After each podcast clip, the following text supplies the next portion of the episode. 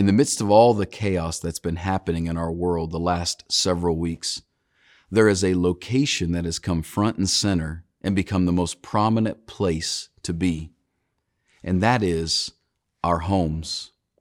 Here in Ohio, we're under a shelter in place order, which means that we are supposed to stay in our homes as much as possible.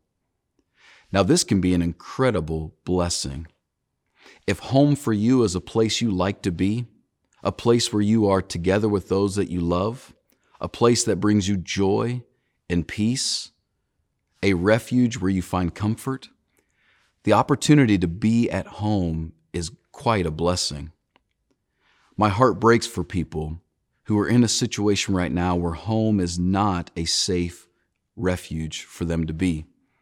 Maybe it's a place where they're not with those who care for them, or maybe for some people, they don't have actually a home to go to right now. God always designed for home to be the place where we find safety, comfort, and love.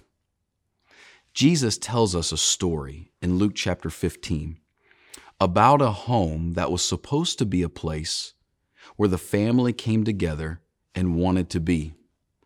But the story is famous because there's one of the siblings in the family, the younger brother, who decides that he doesn't want to be in the home anymore. And he leaves that home for a period of time and finds himself at a certain point in his life when he decides, I want to come back home. I want us to take a look at this story together to understand what was going on in this younger brother's life and in his heart and mind to make him want to come back home in hopes that you and I might be able to glean from him, to learn from him, to understand why we should come home to the Father. The story begins really in verse 11. And we learn in the first couple of verses of this story that Jesus tells why the brother really left. It starts out, he's at home, he's in a relationship with his father and his brother, and we don't get much information about that relationship, but we know that he is there at home and then decides that he wants to leave. Boy, it makes us ask the question why did he want to leave from the beginning? What was in his mind? What was in his heart to make him say, I don't want to be here anymore? Maybe at some point he didn't like the chores that were given to him. Maybe he was frustrated that he was the younger brother and not the older brother. So we don't really know what went wrong, but we can know why he left. He shows up and says to the father, I'd like you to give me my portion of the inheritance. And in those days when Jesus said this, this would have been a complete affront to the father. You see, what the son is asking for is not just a certain amount of money, He's asking really for life without his father. Inheritance was not something that you were given until the father died. And what the younger son is asking for in this moment is, I want to experience life with you not in it. I want to see how life will go. I want to go find joy and happiness. I want to live my life as if you were not a part of it. And you see, really, this is the root of all of our sin. To pursue joy without the Father. This is really the greatest lie that Satan has ever told us, and all of us at some point have believed. And that is life with God is restricting and painful and unpleasant. But life without God is freedom and happiness and pleasure. You should choose life without God because there's so many more options and life will be so much greater. And that's simply not true. If you go back to the story in Genesis chapter 1, 2, and then 3, and you look at life with God in the Garden of Eden, look back to the number of trees that God said you were allowed to eat from versus the number of trees that God said you're not allowed to eat from. Now, when Satan shows up and begins to deceive Eve, he tells her life with God is restricting. God has abundance that he's holding out on. You don't want to live with him. And if she would have just done the math and looked at the opportunities in front of her, she would have learned that life with Satan is restricting and life with God is full of abundance. So this young brother left because he thought life without the Father would be better than life with the Father. Well, the story then tells us where he ended up. If you look in verses 13 through 16, it tells us how his life sort of unraveled after he took his inheritance. He spent all of his money on wasted or reckless living, and then a famine showed up.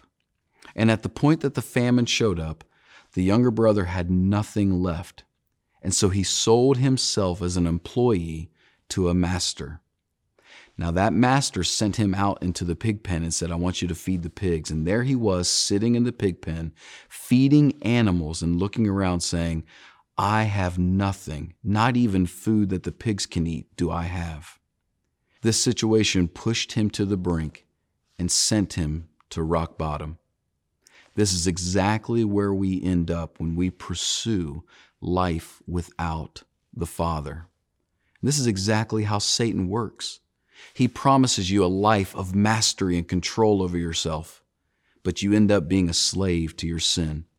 He promises you ultimate fulfillment and yet leaves you empty and wanting more. He says things like, Come on, just give up on those principles life with God, having integrity, being obedient. That's restricting, it's stopping you from joy. He tells us, Sacrifice all those relationships, go earn all that money. I promise you'll have everything you've ever wanted. And yet we end up all alone at the end of our life. He tells us to give in and do what all those other quote unquote friends are doing. And if you'll just do that, you'll have acceptance in that group. And when you have acceptance in that group, then you'll feel like you've got life all together. And you compromise and you give in and you start following a different crowd and you realize you're still just as lonely. He says, sleep with that person, even though they're not your spouse. I promise it's everything you've ever wanted. You'll feel pleasure and joy and love and acceptance, and you give in, and you realize at the end of it, you just don't feel whole anymore.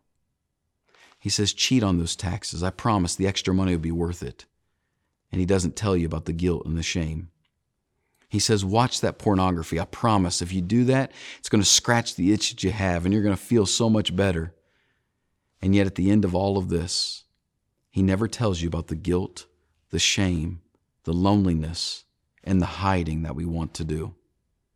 And that's exactly where the younger brother ended up. He thought living a life without the Father would bring him ultimate joy and pleasure. And he ended up finding out that life without the Father is lonely and enslaving. So the story then tells us how he came home my favorite part of the story. The younger brother makes it home. But how did he get there? In verses 17 through about 24, Jesus tells us in this story, it starts with this that the younger brother began to reason. You notice it says that he came to himself. This is an English phrase that we use often when somebody comes to themselves or they come to their senses. It literally just means that he brought the facts of the situation to light, and he began to tell himself the truth. You know, we'll never really make our way back home if we're not willing to tell ourselves the truth of the situation. He finally looked at the facts and said, Wait a minute. Hired servants at my father's house are living better than I'm living. I don't like the way that I'm living. This isn't enjoyable.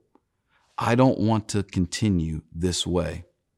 And we can't get home if we don't bring the facts to light and be honest with ourselves. So the younger brother made it home because he began to reason, but he also decided to repent. Now, this guy gets two things right about repentance, which are so key for you to understand. And the first one is this he took ownership. He took ownership. You notice when he's reasoning with himself, he says, I have sinned against heaven and against my Father. I am no longer worthy to be called a son. I have done this. No excuse making, no blame shifting, no self justifying. He just looks himself in the mirror and says, I have ended up here because I have made choices in my life that have brought me to this place. Sure, there are variables outside of his control that have happened to him. There are things that have taken place that he didn't decide. but ultimately he is owning his decisions to end up where he is. That's a key aspect of repentance is confession, owning what we have done. But he doesn't just take ownership. He also takes action. You see that he actually stands up when he's in the pig pen and begins to walk home. This is crucial for us to understand. You see, repentance is not just feeling sorry. Repentance is not just the experience even of guilt for our sin or shame in our sin. Repentance is actually a change in our mind that leads to a change in our behavior. This younger brother got up and started walking home. If we're going to make our way home, we're going to have to actually repent, which means owning our sin and then begin moving back towards the Father. You see, this is where most people get hung up in repentance. We think repentance is about being obsessed over the hatred of our sin. Now, that's part of it. But real repentance is not just hatred towards our sin. Real repentance is turning our lives back to the Father.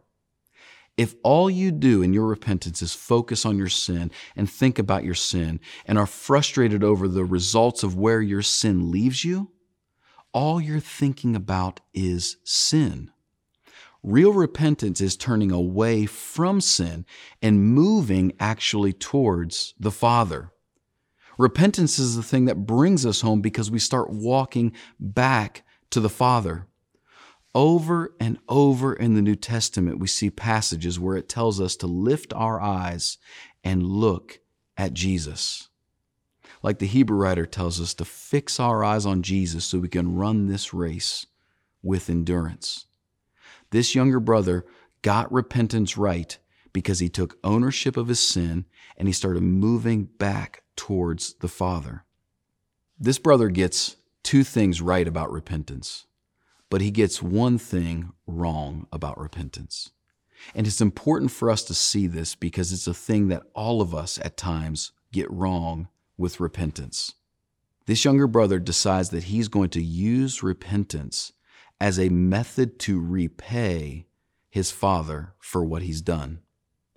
You notice when he's sitting in the pig pen, he reasons with himself and he says, I have sinned against heaven, I've sinned against my father, and I am not worthy to be called a son. But then he says, I'll ask my father if I can be a hired servant. You see, in those days, you could become a tradesman. You could apprentice and learn how to do some work. You would typically live not on the farm. And you would learn skill and you could work for the farmer and make a living. And what this younger brother is saying is, I'm no longer going to be a son. I'm going to come back to the farm. I'm going to ask my dad, can I learn a trade and then work the rest of my life to pay you back for what I've done? The biggest mistake we make in repentance is believing that we have to repay God for every wrong we've done or he won't accept us back. This younger brother was stuck in the mindset that the only hope he had was to come back as a servant and spend the rest of his life trying to pay back his father for all the wrongs that he has done. And you know, this mindset is what makes us really avoid repentance altogether. It's also what makes us grow weary and burn out over and over. Have you ever noticed in your life a cycle where you make big promises to God and you say, listen, I'm going to get this right and I'm going to make you proud and I'm going to do so much better. And I promise once I get all this going, you're going to be so proud of me. And you give it a good effort and you grow fatigued and you burn out and give up. We do that because we're using our repentance to buy our Father's love. And it just won't work. Notice in the story what the Father does he sees the son from afar off walking home. That means that he woke up every day, probably sat on his front porch and looked out over the hill, waiting for the day that his son would come home. And he ran with joy and excitement and compassion to the son. Now, this was strange because Middle Eastern fathers in that day did not run. Children, sure, they ran, but not fathers. And he ran because of his compassion and his love. He hugs him, he kisses him. and then he interrupts him. The son has the room to say, I've sinned against heaven and against you, Father. The son has room to say, I'm not worthy to be called your son. But the father stops him and doesn't let him say, I'll just be a hired servant. He calls out to the servants and says, Get the robe, get the sandals, grab my signet ring, put it on his hands, and kill the fatted calf. We're going to celebrate because my son who was dead is now alive. The one who was lost, he's found. Do you see what the father was doing? By putting a robe on him and the sandals, he was giving him the clothing of being a son. And when he put the ring on his finger, what he was saying was, You now have full rights and permission to operate as a son of mine. You can do business in my name with this ring. I am bringing you back fully into the fold of this family. And then something happens in the story that you got to look really careful to see. And when you see it, it will blow your mind. The Son lets the Father forgive him. He joins him in the home. He wears the robe and the sandals. He puts the ring on. He sings, he dances, he eats of the fatted calf. Do you see what the Son is doing? He's doing what is the hardest, most difficult thing for us as humans to do. He is letting himself be loved by God. Yes, that is the most difficult and challenging things for us to do as a person. We know before God we have fallen short and we have sinned. We know that we don't deserve mercy and compassion. And when He extends it to us, it becomes so difficult for us just to let ourselves be loved by Him. And so we hold on to our repentance and we make big promises about paying Him back. And that's not the relationship that the Father has ever wanted with His children. He wants you to let Him love you. And when you do, it changes you from the inside out. There's one other character in this story that's important for you to see, and that's the older brother. He's been home this whole time. He has been dutifully serving his father. He's been obedient. He's been doing all the right things. And yet, when the celebration begins in the home, he's nowhere to be found. He asks the servants what's going on, and when he finds out that the younger brother is home and the fatted calf has been killed, he is angry, he's bitter, he's frustrated, and he determines that he's not going to go inside the house. He wants nothing to do with that home. And so the father makes his way out to him now. And he comes to him and says, Son, where are you? Please come in the house. And the older brother says, That son of yours, he's not my brother. He's wasted our inheritance. He doesn't belong here. And the, and the father says to him gently and kindly, He is my son. He's your brother. And he was dead. Now he's alive. He was lost. Now he's found. Come celebrate with us. And something revealing is said there by the older brother. He says to the father, In all these years I've served you. You never once gave me just a goat so that I could go celebrate with my friends. Two things are really important for you to see in this. One, he sees all of his obedience as just a way to get things from the Father. He says, I've done all these things. Why haven't you given me even what the younger brother has? This is unfair. And then do you notice who he wanted to celebrate with? He says to his father, Why didn't you give me a young goat, and I could have gone and celebrated with my friends. The whole time the older brother was at home physically, he never was at home relationally or spiritually. He never had a relationship with his father. His father wasn't somebody that he wanted to be with. His father wasn't somebody that he wanted to honor. He was using his obedience as a way to get the things that he wanted. And in that way, he's really not different than the younger brother.